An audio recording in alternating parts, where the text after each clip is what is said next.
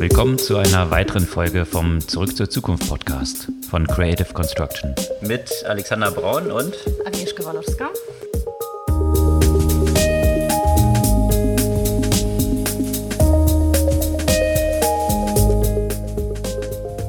Was gab's Neues letzte Woche? Urlaub erstmal. Urlaub für dich in sommerlichen Gefilden. Genau, ich sende heute aus der Zurück zur Zukunft Studio auf Kreta. Hab aber trotzdem fleißig mitgelesen.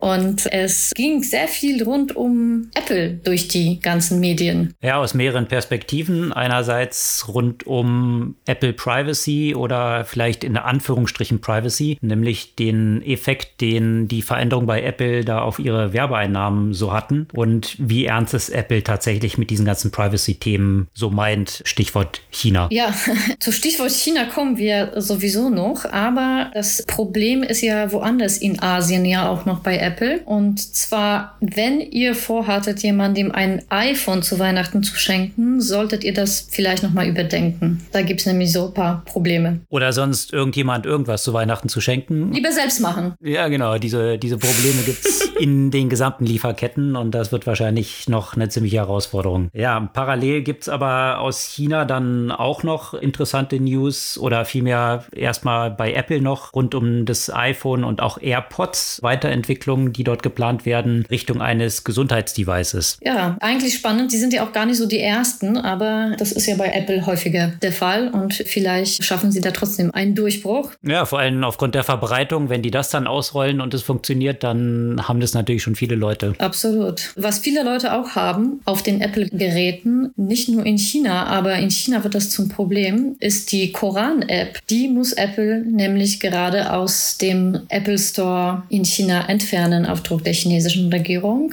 Dem beugt sich ja auch Apple fleißig, weil das ja auch ein großer Markt ist. Ein anderes Unternehmen beugt sich dem nicht. In dem konkreten Fall, Microsoft hat sich entschieden, LinkedIn in China nicht anzubieten, eben genau aus diesem Grund, um nicht compliant mit der Gesetzgebung sein sein zu müssen. Was dann bedeuten würde, sämtliche Daten von den Nutzern an die chinesische Regierung weiterzugeben. Und bezüglich Datenweitergabe gab es auch rund um Amazon interessante News vergangene Woche und zwar aus mehrerlei Perspektive. Einerseits ein langer Artikel bei Reuters rund um den Umgang von Amazon mit Konkurrenzprodukten auf der Plattform oder mit der Kreation von eigenen Produkten auf Basis von Verkaufsstatistiken von Produkten von Wettbewerbern dort drauf. Und auch einen langen Artikel und eine tiefgehende Analyse, wie Amazon mit der Priorisierung von eigenen Produkten in der Suche umgeht. Hm. Auch jetzt nicht ganz das neue Thema, aber immer noch aktuell, ne? Ja, und jetzt eben mit sehr viel Daten untermauert. Bisher waren halt viele Sachen so anecdotal evidence. Hier gibt es jetzt aber wirklich wirklich sehr breit aufgestellte Datenanalysen dazu, die sicherlich das für Amazon bei Antitrust-Verhandlungen ein bisschen schwieriger machen werden. Ja, und wo wir bei dem Thema Regulierung sind. Was macht jetzt eigentlich Bitcoin? Ja, Bitcoin geht durch die Decke. Ja? Ist mir nicht entgangen. Also das, was die Krypto-Nerds sowieso erwartet haben und äh, alle, die das Thema Bitcoin kritisch sehen oder pessimistisch sehen, gesagt haben, als China das ganze Mining verboten hat und Bitcoin dann eingebrochen ist, gab es ja ja dann viele, die aufgeschrien haben und gesagt, siehst du, jetzt geht's mit Bitcoin den Bach runter. Jetzt hat sich das Ganze in die USA verlagert. Die sind jetzt der Hauptminer und der Kurs geht durch die Decke. Und ja, auch von der Regulierung. Es ist jetzt nämlich erstmals auch ein Bitcoin ETF, also vielmehr auf ein Bitcoin Future, ein ETF, von der SEC genehmigt worden. Und das hat sicherlich den Kurs auch nochmal kräftig befeuert. In dem ganzen Kontext gibt es natürlich auch viel News von Coinbase wiederum. Die fordern eine Kryptoregulierung in den USA, da sind ja viele Sachen noch nicht so geklärt. Hier haben sie einen Vorschlag gemacht und auch angekündigt, dass sie eine eigene NFT-Plattform jetzt lancieren, um gegen OpenSea dort so ein bisschen anzustinken.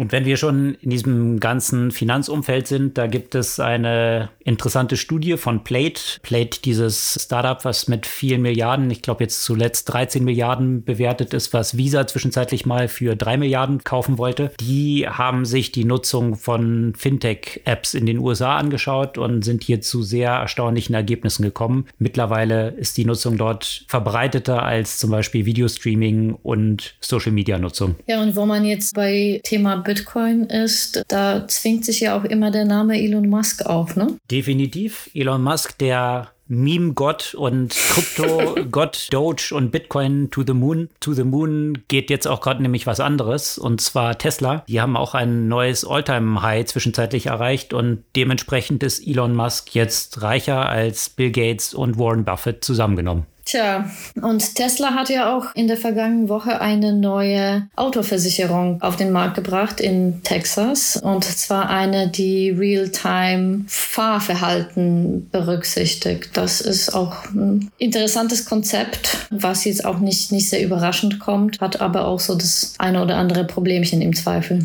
Wenn man jetzt so über exorbitante äh, Bewertung spricht, da gibt es ja so einen Untoten, der, der auf einmal wieder auf die Bildoberfläche irgendwie gespült wird. Magic Leap, als ich da gel gelesen in meinem Feed hatte, so Magic Leap somehow raised 500 million to make another AR Headset, dachte ich, es ist irgendwie so eine, so eine Nachricht von 2015 oder 16 oder sowas, aber nein, nein, es ist ganz aktuell. Ich musste auch erstmal auf Reload klicken und schauen, ob sich da irgendwie das Datum aufgehängt hat, aber ja, probieren es nochmal. Vielleicht klappt es diesmal in der Runde. Die Bewertungen von Magic Leap waren ja da sehr durch die Decke gegangen und dann hatten sie ziemlich enttäuscht. Nicht enttäuscht und mit der Bewertung jetzt durch die Decke gegangen ist ein Startup aus Deutschland und zwar Personio, die HR-Software machen und jetzt das zweitwertvollste Startup in Deutschland sind. Also vergangene Woche hatten wir ja von N26 gesprochen, die jetzt über neun oder knapp neun Milliarden bewertet sind, acht irgendwas. Und jetzt 6,3 Milliarden ein Startup aus München mit Personio. Und was letzte Woche noch stattgefunden hat, ist eine Militärmesse. Und auf so einer Militärmesse werden natürlich auch so einige technologische Entwicklungen dargestellt. Und da musste ich schon sehr staunen, als ich diesen Roboterhund mit Scharfschützengewehr dort gesehen habe. Das sah nach Science Fiction und zwar aus und zwar ziemlich der dystopischen Art, muss ich sagen. Ja, da habe ich auch so ein Video gesehen von Einsatz von Drohnen, also nicht diesen großen, sondern kleinen wie man es so aus dem Privatgebrauch kennt, Drohnen im Feld. Da passiert sicherlich noch eine Menge in diesem ganzen militärischen Umfeld. Und wo wir jetzt noch so bei, sagen wir, oh, in dem Politikumfeld sind, äh, was ich auch ganz interessant fand, ist, dass Karlsruhe jetzt die Parteifinanzen prüft und warum das eigentlich was mit Digitalisierung zu tun hat, das erzählen wir dann ja auch noch am Ende.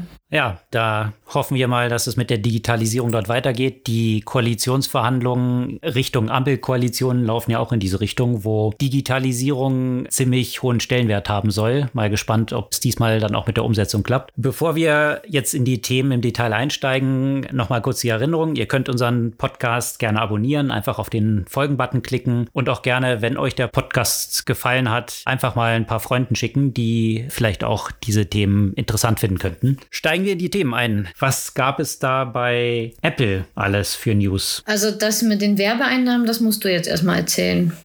Genau, Werbeeinnahmen. und zwar gab es dort einen langen Artikel in der Financial Times, der für sehr viel Diskussionen gesorgt hat. Und zwar geht es da um mehrere Schichten eines Problems. Und zwar hat Apple ja diesen ja, Privacy Move als Privacy Move angekündigt, dass hier das Tracken in den Apps nicht mehr so gut möglich ist, was natürlich sehr zum Schaden von Facebook in erster Linie, aber auch Google geht, die mit ihrem Search und ihrem Social Ökosystem natürlich über dieses Tracking die Personalisierung von Werbung können und jetzt natürlich weniger gut können, weil das das natürlich maßgeblich einschränkt. Und die Resultate, die das jetzt für Apple hatte, die sind sehr anschaulich. Und zwar hat sich der Marktanteil von Apple innerhalb von sechs Monaten verdreifacht, was das Werbegeschäft angeht. Und die Search Ads von Apple also in dem App Store, treiben jetzt 58 Prozent aller iOS-App-Installationen. Das waren dreimal so viele wie noch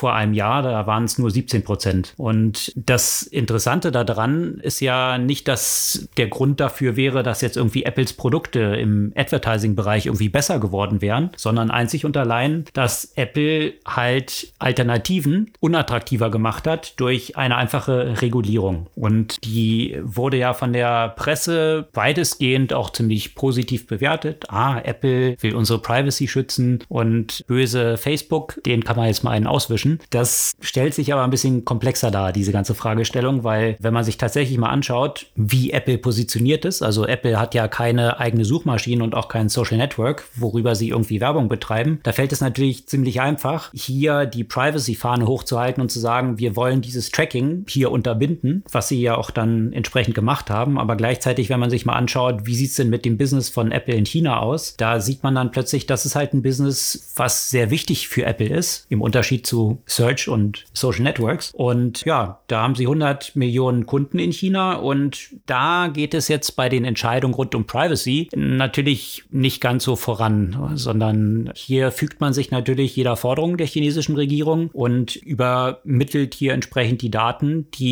die chinesische Regierung haben will. Also wenn es jetzt Apple tatsächlich so um Privacy gehen würde, dann ja, müssten sie in China sicherlich auch andere Entscheidungen treffen. Und von daher ist natürlich dieser Move von Apple ziemlich diskutiert und wirft sicherlich auch einzelne Fragestellungen rund um Antitrust auf, wenn ein Unternehmen einfach so mit einem Schlag hier die Wettbewerber auf die Plätze verweisen kann und sein eigenes Advertising-Business hier massiv vorantreibt. Tja, und bei dem Thema Antitrust, da ist das Ganze ja auch noch nicht durch. Ne? Also auch der, der Streit jetzt mit äh, Fortnite ist ja nur ein der Themen, wo Apple ja noch quasi in der, in der Bredouille ist und wo es halt noch die ganze Zeit weitergeht. Die Frage ist, äh, welche Auswirkungen werden gerade solche Entscheidungen und solche Informationen auch auf solche Verfahren haben? Absolut. Was Apple sicherlich sehr smart gemacht hat, ist, wie es sich selbst positioniert hat. Also in dieser Wahrnehmung von außen, sowohl in der meisten Berichterstattung, gerade weil Facebook natürlich sich auch extrem, naja, schädlich dem eigenen Image entsprechend angestellt hat, war es natürlich sehr gut, dieses Gut und Böse dort zu positionieren. Klar. Ja, Apple will dich schützen, will deine Privacy und böse Facebook versucht hier dich abzuzocken. Das ist ja so die Positionierung, die in der Wahrnehmung existiert, auch von vielen dort draußen. Und ja, von daher ist das sicherlich sehr smart gespielt von Apple, dass es jetzt nicht ganz nur um die Privacy-Themen Apple geht, sondern dass halt eine strategische Positionierung aus Business-Kalkulationen ist. Das wird halt hier ziemlich klar. Mal gucken, wann es auch beim Kongress ankommt und ja, vielleicht dann hier auch aus Antitrust-Perspektive das mal genauer unter die Lupe genommen wird. Ja, und Apple will natürlich nur dann deine Privacy schützen, wenn du in äh, USA oder Europa halt ansässig bist. Ne? Aber nicht, wenn du in, in China zum Beispiel ansässig bist. Und das ist natürlich jetzt ein bisschen, bisschen plakativ, äh, diese Aussage, ja, weil es ist jetzt überhaupt nicht einfach, die Antwort darauf zu geben, wie man sich da als Unternehmen zu verhalten hat. Natürlich kann man jetzt auf den äh, moralischen hohen Ross steigen und sagen, ja, dann hast du dich ja quasi äh, zurückzuziehen. Es ist aber viel schwieriger wahrscheinlich, wenn man dann, dann tatsächlich als Unternehmen in dieser Situation ist, wo das natürlich auch ein sehr großer Markt ist, ja. Und das eine ist natürlich die Datenübermittlung und das andere ist, äh, ja, was darf denn in deinem Store sein? Wie jetzt zum Beispiel eine Koran-App. Ja, das ist eine App, das von Millionen von äh, Nutzerinnen und Nutzern weltweit genutzt wird. Es hat nichts an sich außer dass es eine App dafür ist, die den Muslimen eben ermöglicht, entsprechend ja auch Zugang zu Koran zu bekommen. Mehr ist da jetzt auch nicht dran. Und in der konsequenten Politik äh, der, der chinesischen Regierung gegenüber der entsprechenden muslimischen Minderheit ist, ist nicht mal das ja mehr gestattet. Und äh, Apple ist auch da sehr compliant gewesen und hat die App nach Aufforderung ja auch gelöscht. Genauso compliant, wie sie auch übrigens auch in Russland gewesen sind. Also so viel zum Thema Ethik und Moralkarte von Apple.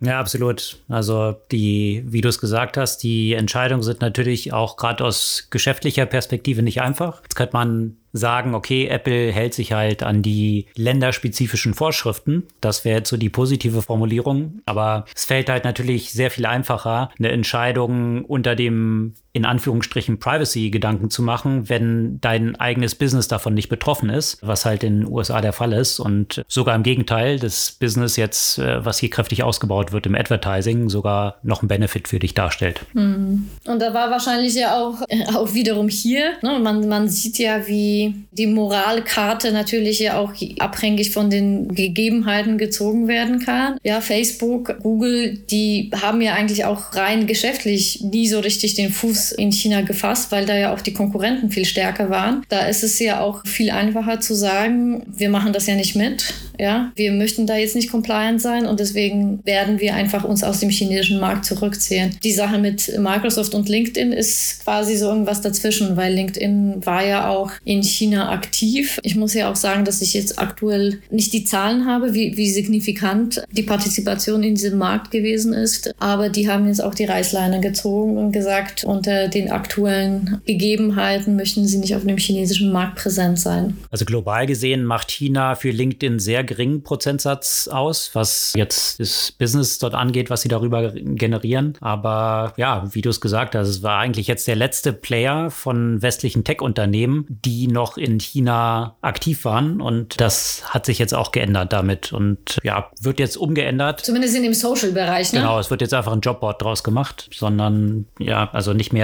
nicht mehr als ein Social Network für Lebensläufe und Profile und Networking dort. Aber wo wir jetzt, äh, sagen wir mal, in Asien sind, mit, mit China hat das jetzt nicht viel zu tun, aber mit den asiatischen Märkten haben ja andere Probleme von Apple äh, gerade zu tun. Äh, wir haben ja auch vor nicht so lange Zeit ja auch darüber berichtet, welche Auswirkungen die Corona-Zustände in einigen asiatischen Ländern, in denen die Chips hergestellt werden, auf die Automobilindustrie hatten. Da war ja auch immer wieder auch darüber zu lesen, dass natürlich die Automobilindustrie so ein kleines bisschen selbst schuld an dem Zustand war, dass sie auch sofort die Lieferungen gestoppt haben, die Bestellungen gestoppt haben und die Lieferungen dann in die Tech-Unternehmen gegangen sind. Jetzt reicht das aber offenbar auch nicht mehr und Apple hat ja neue Modelle ja angekündigt. Das ist ja auch etwas, wo man ja sicherlich mit der Weihnachtssaison liebäugt bei so einer Ankündigung im September, nicht wahr? Und da wird ja wohl nichts aus der Weihnachtssaison, weil auch die Kürzungen jetzt auch, auch Apple ähm, erreicht haben. Ja, es sollen hier wesentlich weniger iPhones als eigentlich geplant dann produziert und ausgeliefert werden können. Und das wird sicherlich einen Einfluss dann haben auf das Weihnachtsgeschäft, wie in den meisten anderen Branchen, bei den meisten anderen Unternehmen auch. Diese Lieferengpässe, die beschränken sich ja jetzt nicht nur auf Chips, aber das ist natürlich so ein neuralgischer Punkt, aber überhaupt auf die gesamten Wertschöpfungsketten da gab es auch einen sehr guten Artikel, äh, den scheren wir auch hier in den Show Notes, über die 60 oder 70 Containerschiffe, die vor LA jetzt auf dem offenen Meer liegen und warten, dort entladen äh, werden zu können. Was in Konsequenz natürlich bedeutet, dass diese ganzen Container natürlich voll sind, die Schiffe dort auf, auf dem Wasser liegen und das pflanzt sich in den Lieferketten nach hinten fort. Also es fehlen weltweit Container, es fehlen Schiffe und so weiter. Also das ist ein Riesenproblem. Solange eine Just-in-Time-Lieferkette ohne Störung eben funktioniert, ist es super. Bloß die Störung, die durch die Pandemie dort reingekommen ist, die pflanzt sich jetzt über ganz viele Wellen im gesamten System fort und das wird noch tiefgreifende Auswirkungen für viele Unternehmen haben, die jetzt gar nicht so viel liefern können. Gleichzeitig steigt der Konsum extrem an. Also die Amerikaner sind jetzt letztens in der letzten Woche auch die Zahlen Konsumklima rausgekommen. Die kaufen, als ob es kein Morgen mehr gäbe. Das hat sicherlich auch damit zu tun, dass weil es das vielleicht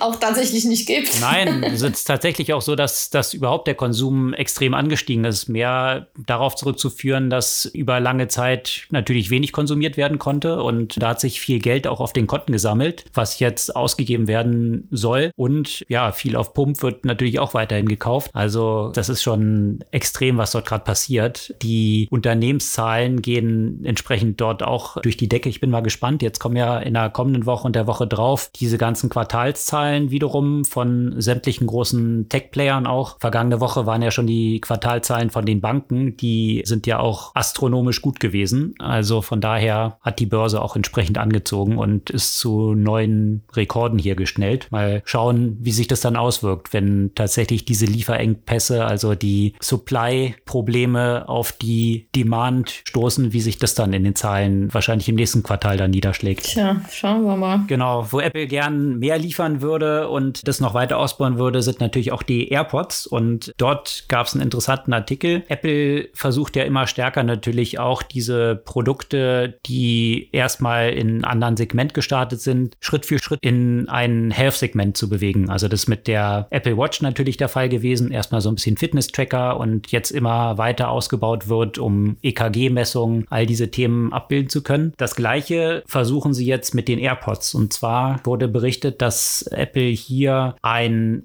Thermometer entsprechend einbauen will, sodass aus dem, aus der Position im Ohr natürlich die Körpertemperatur gemessen werden kann, dass es als Hörgerät auch eingesetzt werden kann, in dem entsprechend dann über die AirPods eine Verstärkung stattfindet und auch Posture Warnings. Also ich nehme mal an, damit ist dann so gemeint, ob du jetzt am Taumeln bist, ob du fällst, wie deine Haltung ist, dass das auch entsprechend von den AirPods mitgemessen werden soll. Und das natürlich aggregiert, wenn du das dann noch kombinierst mit den Informationen, die über deine Apple Watch gewonnen werden, alles in das HealthKit mit einfließt, wird letztendlich dort immer stärker ein Health-Ökosystem draus, was tatsächlich recht interessant werden könnte. Ich finde es halt so witzig, ne? weil ich habe ja schon vor einigen Jahren mir die Braggy Dash damals gekauft. Das ist, das waren ja auch so Bluetooth-Kopfhörer, die als erste angeboten haben oder versprochen haben, dass sie auch so einen Activity-Tracker mit drin haben und dass sie ja auch sportliche Aktivität erkennen und so weiter und die auch tatsächlich, die Braggy Dash konnte man ja auch im Gegensatz zu den Airports ja auch zum Beispiel zum Schwimmen mitnehmen und dann haben sie auch dort einen Puls gemessen. Also das war so ein Kickstarter-finanzierter Startup, wenn ich mich richtig erinnere, äh, aus dem ja auch nicht mehr so viel geworden ist. Äh, zumindest habe ich lange nichts von denen gehört, weil auch wenn das alles so einigermaßen funktioniert hat und wenn sie sicherlich auch eine Pionierleistung da gebracht haben, haben sie halt diese Konnektivität nie so richtig hinbekommen, was natürlich bei den Bluetooth-Geschichten auch so das A und O ist,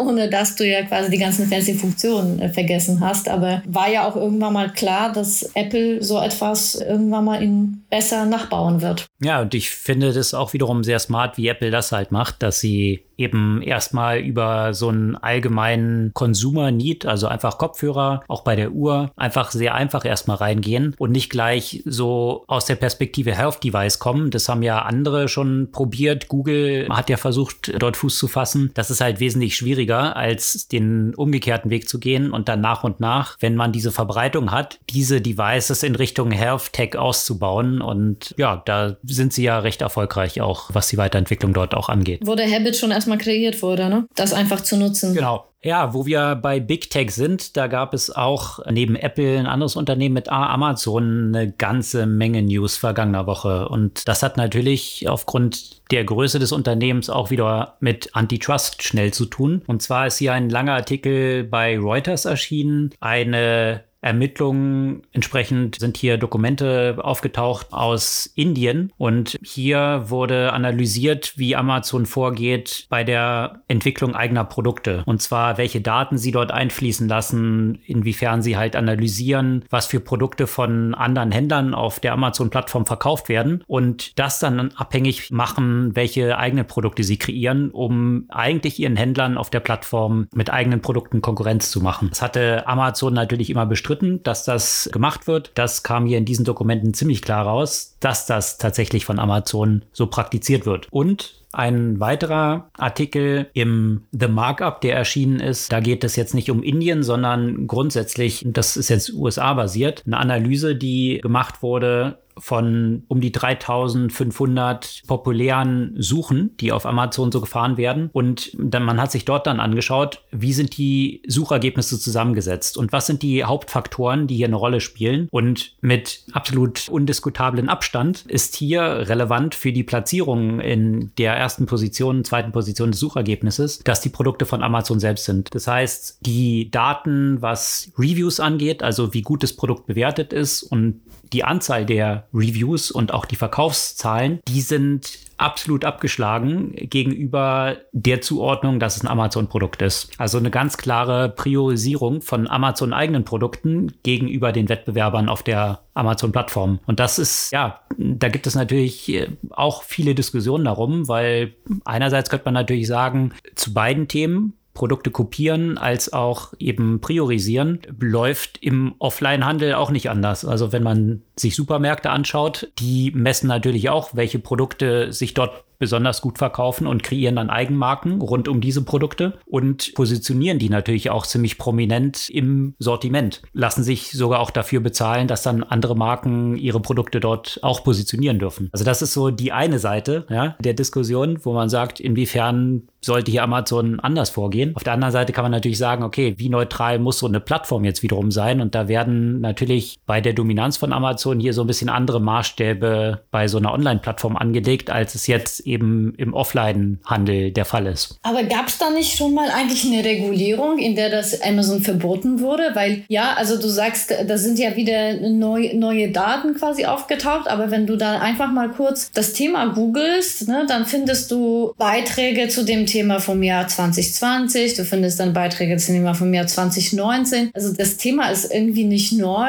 und ich meine, dass da ja auch schon mal ein Regulierungsversuch oder sogar eine tatsächliche Regulierung stattgefunden hat, die eben entsprechend Amazon das verboten hat. Naja, bislang war das aber alles immer anecdotal evidence, ja. Also du hattest einzelne Berichte, die Amazon in der Regel abgestritten hat. Also zum Beispiel haben die abgestritten, dass sie in der Suche ihre eigenen Produkte prominenter platzieren als jetzt die anderen dort verkauften Produkte und dass sie klare Chinese Walls haben, was die Produktentwicklung angeht, also dass sie keine Daten äh, mit einbeziehen. Das wird jetzt genau durch A, diese Dokumente aus äh, Indien dort in Frage gestellt, was Amazon interne Dokumente sind und diese Analyse auf so einer breiten Datenbasis, wie jetzt da von The Markup, Artikel verlinkt man natürlich auch, gefahren wurde, die wirklich, also keine anderen Schlüsse zulässt, weil die Ergebnisse sind so klar, dass es jetzt schwieriger sein wird für Amazon, das künftig noch abzustreiten. Und ich glaube, das ist der entscheidende Punkt in diesen Entwicklungen jetzt in der vergangenen Woche. Da hat man natürlich jetzt für die Regulatoren ein bisschen Munition geliefert. Hier wird es Amazon jetzt schwerer fallen, das jetzt zu entkräften. Das ist so die entscheidende Entwicklung gegenüber den News, die es ja eben rund um dieses Thema auch schon über mehrere Jahre bei Amazon gab. Ja, nicht nur bei Amazon. Ne? Das gleiche ging es ja auch äh, um, um Google ein Stück weit natürlich. Ja, das Ganze ging es ja auch um Apple, auch noch noch relativ aktuell, dass es dann darum ging, dass Apple eigene Apps ja auch entsprechend den App Store produziert werden. Also da wird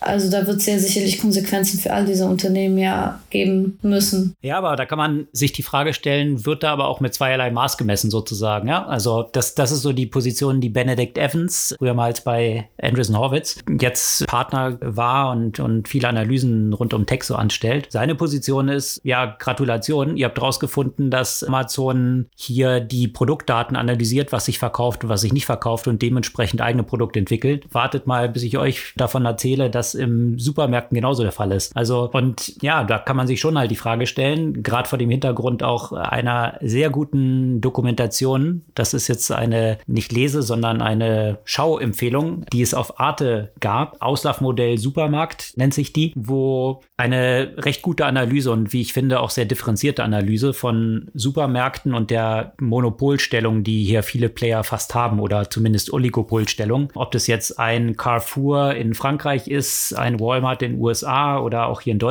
Player, die wiederum Einkaufsverbände wiederum gründen, wo international die Einkaufsmacht gebündelt wird. Und hier so prominente Beispiele wie Nestle zum Beispiel wurde, wollte hier keine Rabatte für die Einkäufe gewähren und Dementsprechend wurden dann in einer großen Anzahl von Märkten über ganz Europa verteilt sämtliche Nestle-Produkte ausgelistet. Und dann ist Nestle selbst so ein großes Unternehmen wie Nestle, die bisher halt gesagt haben, naja, also wir sind so stark, unsere Produkte sind so stark, die muss jeder Supermarkt haben, ist dann eingeknickt und hat tatsächlich Preisnachlässe dann zugebilligt. Und das zeigt so ein bisschen, dass diese Konzentration in diesem ganzen Segment ja auch offline existiert tatsächlich. Und das Bezeichnete fand ich dann vor allem, und da bin ich jetzt wieder bei dieser etwas tendenziösen Darstellung, während das in diesem Arte-Film, wie ich fand, sehr ausbalanciert, zum Schluss kommt dann noch Amazon rein in dieses ganze Spielfeld, sehr ausbalanciert dargestellt war, war dann die Berichterstattung in den Medien äh, natürlich wiederum eine sehr tendenziöse. Und zwar hm, auf einer FAZ zum Beispiel ist ein Artikel dann erschienen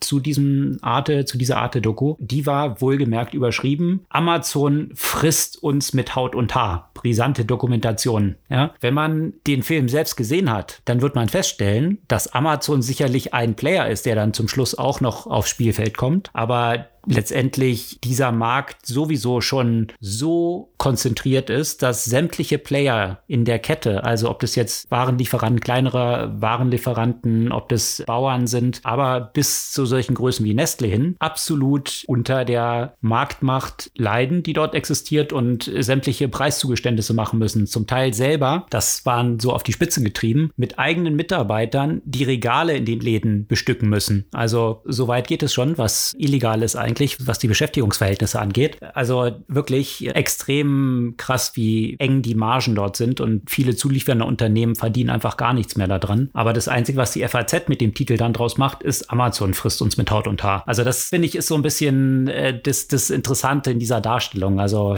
keine Frage, Amazon hat eine riesige Macht, aber die Frage ist halt, ob die existierenden Verhältnisse, die jetzt schon Realität sind, auch im Offline-Handel, die sind nicht wirklich wesentlich besser in diesem Kontext. Sicher ist das ja auch der Fall. Auf der anderen Seite, klar, ich meine, so eine Headline kann ja auch die FAZ ja auch sicherstellen, dass der Beitrag gelesen wird. Ne?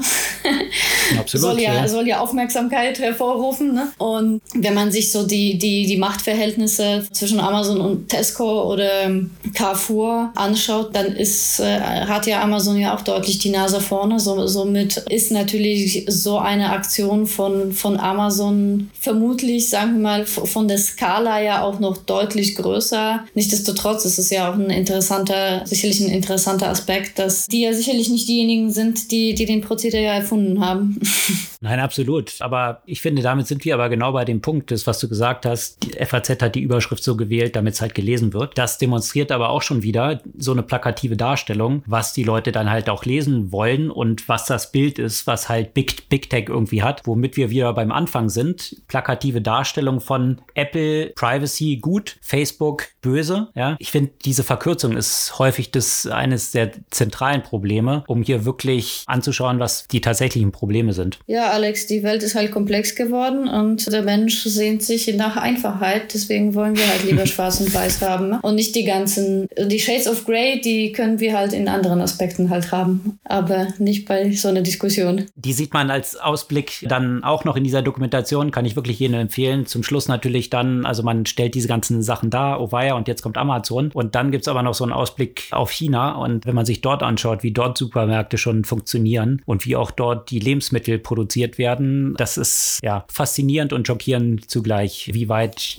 die Supermärkte dort auch schon sind mit der Technologie. Da sind wir tatsächlich hier, naja, ich würde mal sagen, bei der Entwicklungsgeschwindigkeit, die wir hier hinlegen, so bald zehn Jahre entfernt von. Viel Lärm gab es vergangene Woche rund um Bitcoin auch und da gibt es natürlich auch wieder einen Zusammenhang mit China. A, China hatte ja Bitcoin-Mining und überhaupt den Einsatz von Bitcoin verboten und wie es halt bei so einem Regime möglich ist, wurden dann China als der Hauptminer der ganzen Welt weit führend, ich glaube 80 Prozent des ganzen Minings fand in China statt, innerhalb weniger Monate auf Null runtergefahren. Ja, also das ist echt faszinierend zu sehen. Und mittlerweile ist, hat sich viel davon in die USA geschiftet und nach Kasachstan. Dort wird jetzt am meisten Bitcoin gemeint. Und das hat zwar kurzzeitig den Bitcoin-Preis ein bisschen zum Einbrechen gebracht. Jetzt hat der aber ja knapp unterm Alltime-High jetzt bei über 60.000 Dollar mal wieder kräftig durch die Decke gegangen. Und das liegt unter anderem auch daran, dass die SEC in den USA, also die Börsenaufsicht, jetzt einen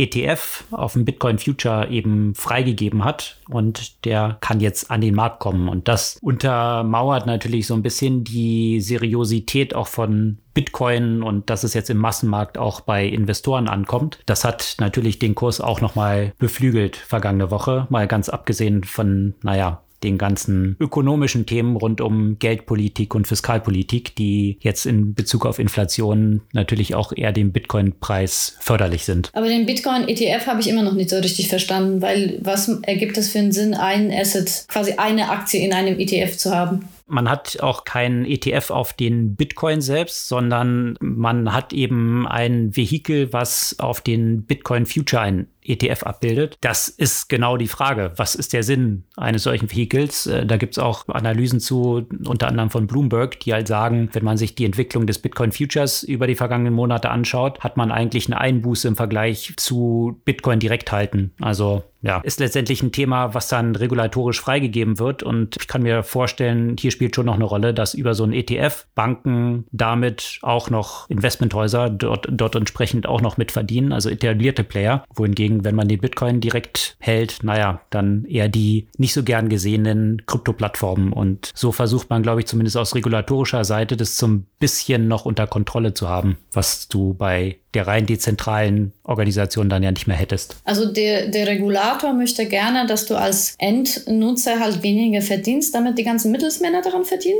Habe ich das jetzt richtig verstanden? Diese Hypothese würde ich mal aufstellen, dass letztendlich darum geht, äh, du möchtest halt was freigeben unter der Vorgabe, dass du halt sagst, du möchtest eigentlich die Investoren schützen. Also musst du die Investoren dafür schützen, so risikoreiche Sachen wie Bitcoin selbst zu haben, aber gibst dann halt ein Future auf Bitcoin Bitcoin frei zur Regulierung? Also das erschließt sich mir nicht, inwiefern dort Investoren jetzt besser geschützt sein sollen. Also das halte ich für ziemlich an den Haaren herbeigezogen. Also von daher ist für mich die einzige Erklärung, die dort liegt, dass ich darüber als Regulator zumindest noch etwas kontrollieren kann, was dort passiert. Und ja, das ist für mich die einzige Erklärung. Interessant.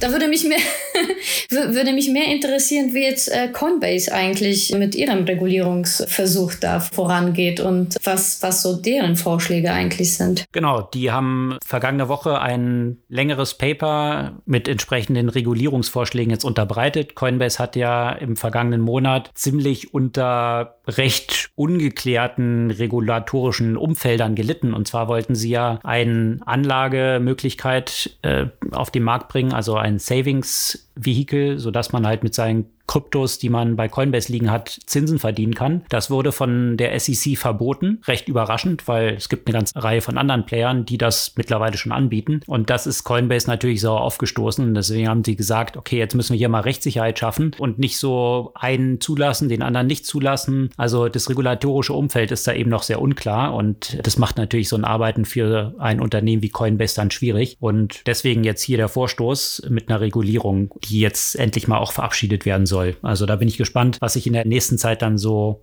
dort ergeben wird. Gensler ist da ja recht eingeschossen, also Gensler von SEC, früher Professor am MIT, gerade für solche Themen wie Blockchain auch. Deswegen ist es schon ganz interessant, was dort gerade für so ein Kräftemessen stattfindet und mal schauen, wie es dort mit der Regulierung weitergeht. Und gleichzeitig hat Coinbase dann auch angekündigt, jetzt eine NFT-Plattform zu starten. Da hatten wir auch schon ein paar Mal ja drüber berichtet. NFT, also Rechte, verbriefte Rechte in der Blockchain festgeschriebene Rechte an virtuellen Gütern. Das vielleicht ganz knapp zusammen zusammengefasst, die aber auch eine ganze Menge von interessanten neuen Geschäftsmodellen ermöglichen. Da ist OpenSea in der Vergangenheit ja absolut durch die Decke gegangen, worüber diese NFTs gehandelt werden und das soll jetzt eben auch über Coinbase möglich werden. Also man möchte sich das Geschäft dann natürlich auch nicht durch die Lappen gehen lassen. Ja, und äh, Kräftemessen gibt es ja auch sonst im äh, Fintech-Bereich. Da gab es ja eine interessante Studie, die ein paar neue Erkenntnisse herausgebracht hat, nicht wahr? Absolut. Hier gab es einen interessanten Artikel dazu im Fortune Magazine, die eine Studie von Plate Plate. Plate ist so ein API-Anbieter im Fintech-Bereich veröffentlicht hat. Und zwar gab es da Zahlen jetzt von 2021 und die belegen, dass 88 Prozent der US-Konsumenten irgendwelche Fintech-Apps nutzen. Und das äh, finde ich schon faszinierend. 88 Prozent. Vorjahr 2020 waren es noch 58 Prozent. Hier hat sicherlich eine Rolle gespielt die ganze Entwicklung rund um Covid, ja, die wirklich auch diese ganze Digitalisierung hier sicherlich beschleunigt hat. Und wenn man dem mal gegenüberstellt, dass nur 78 Prozent Videostreaming-Subscriptions haben und nur 72 Prozent der US-Bürger Social-Media-Apps nutzen und dann stellt man gegenüber 88 Prozent Fintechs, also dann ist es schon interessant zu sehen, dass mehr Leute Fintechs nutzen als eben Streaming oder Social Media. Und äh, ja, das. Was fällt dann alles unter Fintech? Ja, nicht die klassischen Banken, sondern ja, sämtliche, sämtliche Unternehmen, die sich in diesem Umfeld bewegen. Also und und interessant daran ist auch dann zu sehen, was die Motivation von den Nutzern ist. 93 Prozent, die das halt nutzen, haben halt gesagt, dass es ihnen Zeit erspart im Vergleich zu den traditionellen Angeboten. 81 Prozent wiederum, dass sie damit mehr Kontrolle über ihre Finanzen haben, über diese Apps. Und 78 Prozent, dass es ihnen tatsächlich auch Geld spart im Vergleich zu den etablierten Anbietern. Und das ist schon ein Wake-up Wake-up-Call gegenüber den etablierten Banken auch, weil hier wiederum 80 Prozent der Nutzer sagen, dass sie ihr primäres Bankkonto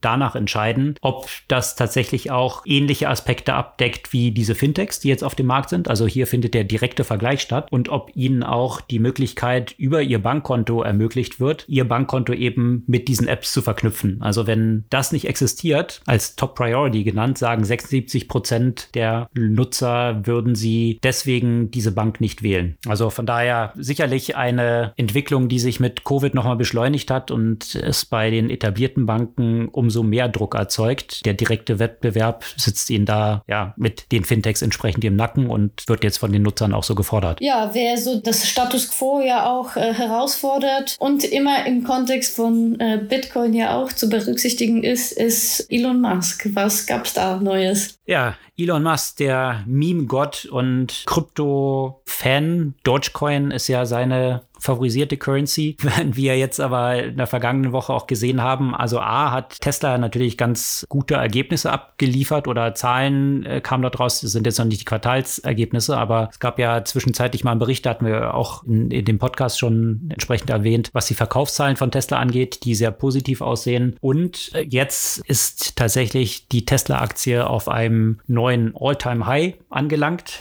im Kontext dieser ganzen Börsenentwicklung und da hat Tesla überproportional mal wieder profitiert von, was natürlich sich entsprechend dann im Reichtum von Elon Musk auswirkt, der ja sehr viel Anteile noch an Tesla hält. Und zwar so viele Anteile, dass er jetzt tatsächlich mit einem Vermögen von 230 Milliarden gelistet wird. Das muss man sich mal vorstellen. 230 Milliarden eine Person und damit reicher ist als Bill Gates und Warren Buffett zusammengenommen. Da wird dieser ja permanente Schwanzvergleich zwischen Jeff Bezos und Elon Musk hier auch der mittlerweile mit Space Travel und Raketen ja auch äh, geführt wird. Da, da trifft Schwanzvergleich auch ganz gut zu, wenn man sich die Dinge anschaut.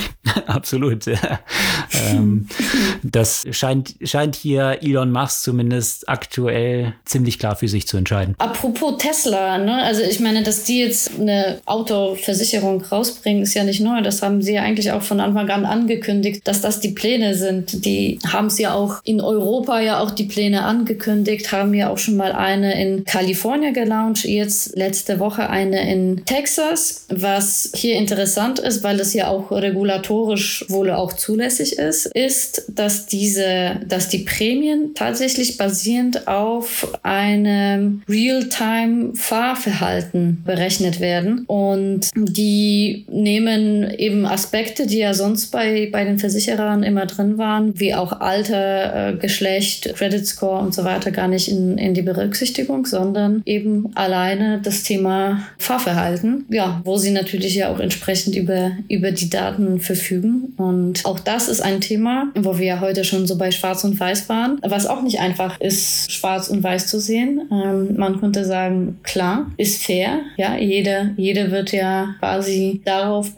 basierend bepreist, wie er sich ja auch entsprechend verhält. Auf der anderen Seite kommt natürlich das Thema Privatsphäre, Privatsphäre, äh, Datenschutz, sonstige Biases und vor allem das, was so die nächsten Schritte ja auch bei Versicherung sein können, während man jetzt auch sich womöglich darauf einigen könnte, okay, es ist ein, es ist fair, wenn man die Autoversicherungsprämie basierend auf dem Fahrverhalten berechnet. Wie weit kann es dann gehen? Ist es dann ja auch fair, dass meine Krankenversicherung darauf berechnet wird, wie viel ich trinke, wie viel ich mich äh, bewege und vielleicht auf sonstigen anderen Faktoren. Auf jeden Fall zeigt das, dass wir da bei dieser Diskussion ja auch definitiv angekommen sind und zwar in hier und jetzt und nicht irgendwann in der Zukunft. Ja, im Kontext von Krankenversicherung finde ich das Thema etwas problematischer. Ne? Also, weil man auch viele Sachen, gerade auch was deine Konditionen, gesund, gesundheitliche Dispositionen, die du hast, kannst du ja nicht selbst beeinflussen. Viele andere Sachen natürlich schon, aber das ist natürlich eine ethische Frage, wie stark man dort dann in diese Steuerung eingreifen will mit Incentives, die man dann so monetär auch schafft. Also ich glaube, das ist ja in Deutschland sowieso ausgeschlossen. Bei Fahrverhalten, ja, also wenn man die ganze Zeit am Rasen ist und sich unsicher verhält, das kann man ja selbst beeinflussen. Also dort würde ich sagen, warum sollen dann andere dafür zahlen, dass halt manche Leute vollkommen unvorsichtig fahren, betrunken fahren, was auch immer. Also betrunken sollen sie sowieso nicht fahren. Ja, ja. Jenseits der Versicherung. ja, ja, genau. Aber was ich, was ich dort in diesem Kontext von Tesla und Analyse des Fahrverhaltens ja auch interessant finde, hattest du auch diesen Artikel gelesen? Es gab, gab ja rund um diesen Full Self-Driving Mode gab es jetzt äh, vergangen, äh, vor zwei Wochen. Da gab es tausende Artikel dazu, ja. Ja, genau, weil das Coole ist ja, dass jetzt Tesla nämlich einen Fahrverhaltenstest macht, wenn man diesen Full Self-Driving Mode haben möchte. Das heißt, man muss erstmal zeigen, dass man sicher fährt, damit man diesen Full Self-Driving Mode von Tesla freigeschaltet bekommt. Und da ist natürlich jetzt die Frage, hm, wenn das ein Full Self-Driving Mode ist, warum muss ich als Nutzer dann noch demonstrieren, dass ich sicher fahren kann? Also würde ja nur Sinn ergeben, wenn das mit dem Full Self-Driving dann doch nicht so Full Self-Driving ist, was wiederum eigentlich dem Namen schon wieder spricht. Aber ja, das Ganze ist natürlich äh, bezüglich dieser ganzen Versprechen mit Full Self-Driving, dass das noch weit davon entfernt ist, tatsächlich in jeglichen Situationen so zu funktionieren und wie man in vielen Videos auch gerade so bei Tesla immer wieder sieht, auch tatsächlich richtig gefährlich ist in vielen Situationen, wenn man sich auf diesen Mode alleine verlässt. Das äh, ja vielleicht nur als eine Randnotiz, weswegen diese Analyse des Fahrverhaltens auch Sinn ergibt. Ja, ja aber apropos, ne, das habe ich ja noch gar nicht berücksichtigt, gerade so bei Tesla, wo es halt auch immer wieder eine Diskussion gab bei den Unfällen, inwiefern die Unfälle auf die Fahrerin oder den Fahrer zurückzuführen sind und inwiefern auf den Autopiloten oder irgendwie Safe Driving Mode. Ich hoffe, dass das Tesla gut unterscheiden kann bei der Berechnung der Prämien und dass nicht, wenn der Autopilot oder der Self-Driving Mode irgendwie Scheiße baut, äh, dass dafür dann die Nutzer bezahlen müssen. Genau, wenn es, wie, wie man in so einzelnen Videos sieht, das Auto dann einfach in die Gegenspur einschert ja. und, und so weiter. Also ja, ja, ich nehme an, das werden sie erstmal. Kann man doppelt kassieren bei den Nutzern. Na, ich nehme an, dass sie das dann abdecken werden. Dass du nicht für den Self-Driving-Mode deines eigenen Autos verantwortlich bist. Wobei, mh, hm, du müsstest ich. ja dann hm, einschreiten. Aber, wenn du, ja, wenn du ein sicherer genau. Fahrer, Fahrer oder Fahrerin bist, dann müsstest du ja einschreiten. Und wenn du es nicht machst, dann bist du wiederum dafür verantwortlich. Interessant. Ja. Schwierige, schwierige Fragen, die sich daran anschließen. Vielleicht das einfach nicht Full Self-Driving-Mode nennen. Das wäre vielleicht schon mal ein erster Schritt, aber ja, da kann Tesla jetzt wahrscheinlich auch nicht mehr nee, zurück. Das können sie nicht mehr zurück. Apropos nicht zurück können.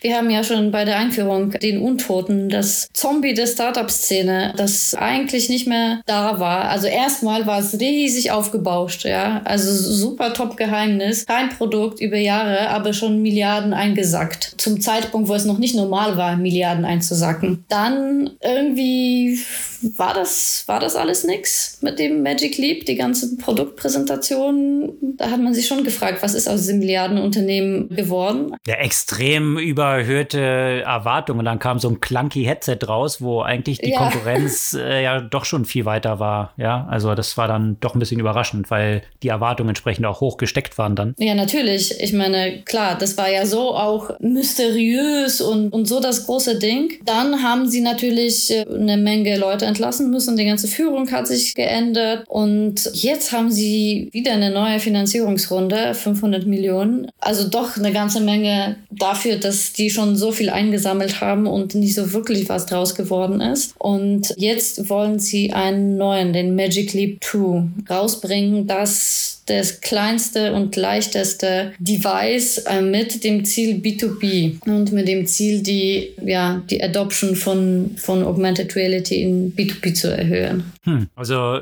schwenken Sie so auf Microsofts Kurs mit der HoloLens ein, irgendwie die schon, ja. erst auch ein Konsumerprodukt werden sollten und mhm. dann doch irgendwie B2B eher die Use Cases sich jetzt so unmittelbar ergeben? Scheint so, ja. Also das ist, ich meine, dass das Thema Konsumentenmarkt in diesem Umfeld haben wir ja auch schon einige Male ja diskutiert, wie schwierig das ja auch zum Teil ist mit solchen Devices. Ist für mich so ein bisschen so die Frage, ob der Name dann ja auch nicht mittlerweile so ein bisschen verbrannt ist, ob die das noch, noch schaffen werden. Ob, also ich meine, ich würde es denen ja sicherlich wünschen. In diesem Feld ist ja noch einiges zu tun, aber das klingt, ich weiß nicht. ich bin da skeptisch. Ja, vor allem jetzt abgesehen von dem Namen, aber HoloLens und Microsoft haben ja auch nicht geschlafen die letzten Jahre und die entsprechend weiterentwickelt. Und äh, gerade wenn du in Richtung B2B willst, dann musst du ja auch schon Slack schmerzlich erfahren, dass es dort hilft, wenn du bei den Unternehmen entsprechend schon drinne bist. Und das ist natürlich Microsoft. Deswegen Absolut. es mit Teams Slack dann ziemlich platt gemacht hat und Slack dann, naja, failed exit kann man jetzt nicht sagen. Ich glaube, 17 Milliarden äh, verkauft wurden, ist jetzt auch nicht so schlecht. Aber natürlich hatte Slack da natürlich eine andere Vision, äh, als eigenständiges Unternehmen das weiterzumachen. Aber dieser Zugang überhaupt in B2B rein zu diesen Unternehmen, der wird natürlich einem Microsoft wesentlich einfacher fallen, als jetzt irgendwie so ein HoloLens-Ding Magic Leap, von denen wahrscheinlich die meisten noch nicht so wirklich gehört haben. Also ja, schauen wir mal, ob sie das noch gedreht bekommen. Ein anderes Startup, auch B2B, mit einer ordentlichen Finanzierung, der aus Deutschland kam, der ist durchaus, würde ich sagen, vielversprechend mit dem Produkt, das sie anbieten und auch schön zu hören, dass es auch mal wieder ordentlich bewertete erfolgreiche Startups aus, aus Deutschland gibt. Ja, und zwar ist es ein Player aus München,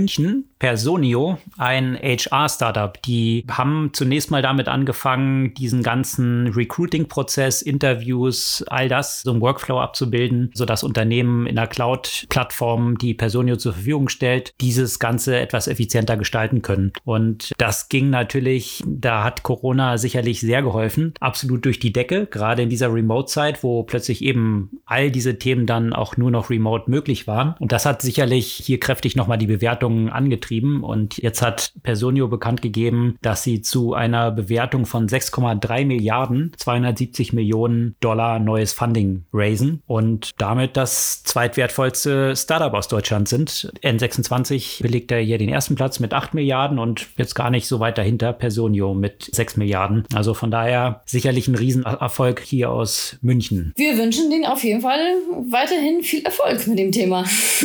Absolut. Sie bauen es ja auch jetzt, das ist ja der Plan in so eine richtige Workflow-Plattform für den gesamten HR-Bereich aus. Also weit über diesen initialen Use Case von Interviews und Onboarding. Sicherlich gerade vor dem Kontext, dass immer mehr Remote dann auch stattfinden wird, noch viel Potenzial dort auf dieser Plattform. Ja, über den initialen Use Case hinaus geht auch, würde ich sagen, der Anbieter oder der Waffenhersteller Sword. Der hat nämlich auf eine Militärmesse einen Roboterhund, könnte man sagen. Also viele kennen, wer das nicht kennt, soll es mal googeln. Die Roboter von Boston Dynamics, die schon ganz schön spooky aussehen. Boston Dynamics hat von Anfang an angekündigt, dass deren Technologie nicht zu militärischen Zwecken verwendet werden darf. Aber ja, die sind ja sicherlich nicht die einzigen, die Roboter bauen können, nicht wahr? Und dann kann man sich von, sich von denen so ein bisschen inspirieren lassen und dann eben wirklich solche Kampfmaschinen bauen. Und ich empfehle euch, sich die Dinge einfach mal anzuschauen, weil darüber im Podcast zu sprechen und zu, die zu beschreiben, ist so ein bisschen spaßbefreit. Wenn man das Video sieht, ist es der Eindruck natürlich viel äh, spaßiger ja, auch, spaßiger. Auch noch, noch mehr Spaß befreit.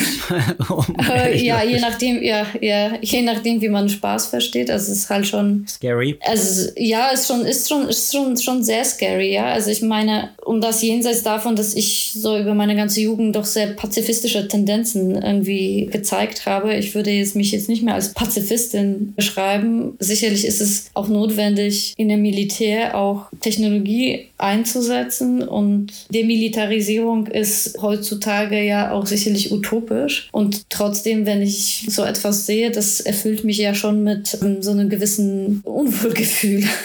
Ja, die Frage ist halt dort, wie auch die Entwicklung dort weitergeht, ja, und ich finde, das hat die Geschichte gezeigt, dass alles, was möglich wird, wird ja auch gemacht werden. Und, und hier hast du ja schnell in so einem Kontext die normative Kraft des Faktischen, das heißt, wenn ein Gegner, ein militärischer Gegner solche Systeme einsetzt und und jetzt auch Entscheidungen ohne die Notwendigkeit von menschlichen Entscheidungen gefällt werden müssen und halt schneller gefällt werden können, dann werden halt AI-basierte Systeme die menschlich gesteuerten Systeme immer schlagen. Und von daher ist es ja eigentlich ist es sehr klar, dass es zwangsläufig dahin kommen wird. Ich meine, bisher werden Drohnen noch von Menschen gesteuert, die irgendwo weit entfernt in, in irgendwelchen Gebäuden sitzen und dann Angriffe fliegen, tausende Kilometer entfernt. Das wird sich aber zwangsläufig ja immer weiter automatisieren, wenn die Gegenseite dann auch über solche Techniken verfügt und das dann halt noch effizienter durch Vollautomatisierung machen kann. Und das finde ich eher das, das Erschreckende, wo dann halt solche Systeme hinkommen können. Ich meine, da war auch so ein Video Absolut. gezeigt äh, von, von Einsatz von Drohnen und zwar eben im Kampf im Feld selber. Also solche kleinen Drohnen, wie wir es aus dem Privatgebrauch kennen, die Soldaten dann mit sich führen und die im Feld dann lanciert werden können. Über so eine iPad-ähnliche Oberfläche hat man dann die Videoüberwachungsfunktion, kann schauen, wo befindet sich der Feind genau. Und diese Drohnen äh, sind dann auch mit einer Sprengladung ausgestattet, sodass die dann kamikaze-mäßig dann dort auch Attacke damit fliegen können. Das alles ferngesteuert von den Soldaten im Feld. Also wie sich die militärische Entwicklung dort weiter darstellt. Ich meine, der nächste Schritt wird halt sein, dass du halt nicht mehr die Leute dort im Feld überhaupt noch hast, sondern dass du dann auch so Boston Dynamics ähnliche Kampfroboter hast und dann sind wir schnell so bei Terminator. Das ist natürlich schon.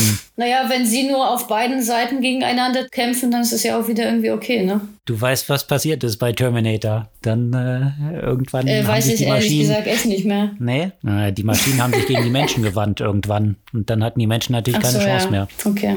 Ja klar, das ist nahe, naheliegender Schluss, ja. Aber das ist sowieso die große Angst der gesamten KI-Kritik, dass, äh, dass das ja quasi irgendwann mal so der, der Moment kommen kann. Ich glaube, davon sind wir noch ein bisschen, bisschen weit entfernt. Lass das Thema jetzt nicht vertiefen.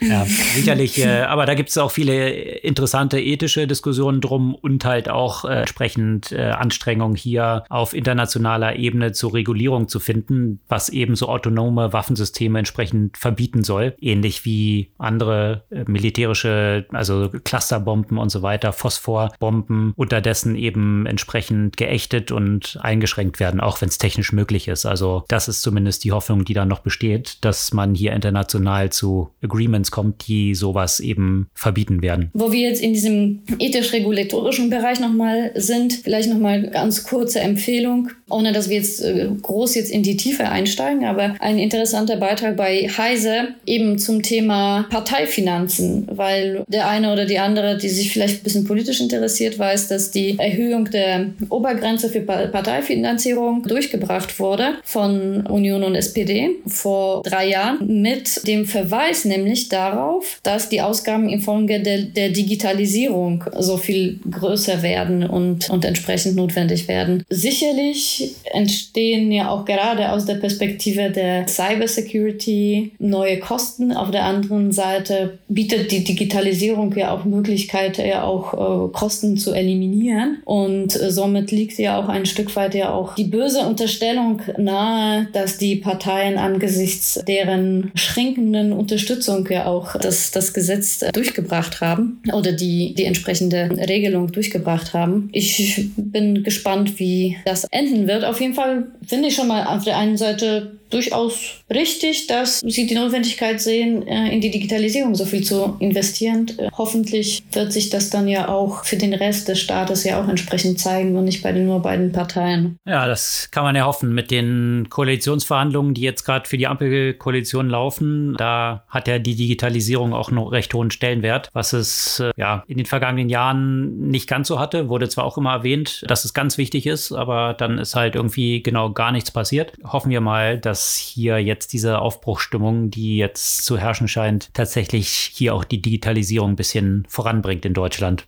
Gibt es eine Leseempfehlung diese Woche? Ja, ich habe jetzt ein Buch gelesen, das nicht mehr ganz so neu ist und angesichts, glaube ich, so den Craze, den es jetzt im Moment gibt in dem ganzen Finanzierungsumfeld, fast schon nicht mehr aktuell, trotzdem interessant. Secrets of Sand Hill Road, Venture Capital and How to Get It von Scott Cooper, der auch ein Managing Partner bei Andreessen und Horowitz ist. Also von daher einer, der weiß, wovon er redet.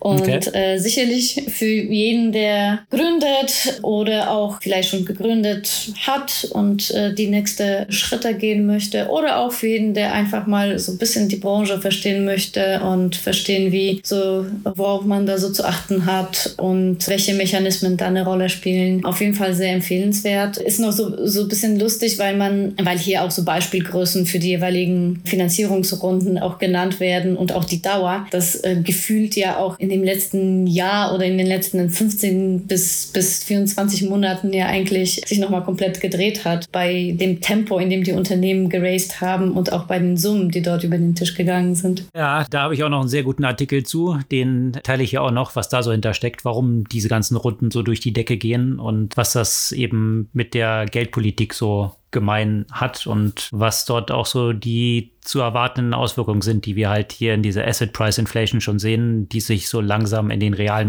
vorarbeitet. Aber sicherlich sehr interessant. Die äh, Mechaniken sind ja die gleichen geblieben, auch wenn an den Summen paar Nullen mehr dranhängen. Secrets of Sand Hill Road, Venture Capital and How to Get It von einem, ja, sicherlich einen der größten Insider, hier für Andreessen Horwitz, einer der prominentesten VCs, die sich jedes Startup so wünschen kann. Das Buchempfehlung diese Woche. Das soll es für diese Woche gewesen sein. Die nächste Folge in der kommenden Woche dann erst am Donnerstag, weil Agnieszka jetzt hier noch auf der Rückreise ist zu unserem normalen Aufnahmetermin. Deswegen verschiebt sich das. Aber dann wieder wie gehabt jeden Dienstag. Sämtliche Artikel, über die wir heute gesprochen haben, verlinken wir wie gehabt in unseren Shownotes des Podcasts und natürlich auf unserer Podcast-Blog-Seite. Und wir freuen uns natürlich über eure Kommentare, gerne auch Reviews auf den entsprechenden Podcast-Plattformen. Das hilft immer sehr sehr weiter und ist für uns natürlich auch sehr hilfreich, das Feedback hier zu haben. Wir freuen uns, wenn ihr kommende Woche wieder mit dabei seid. Bis dann.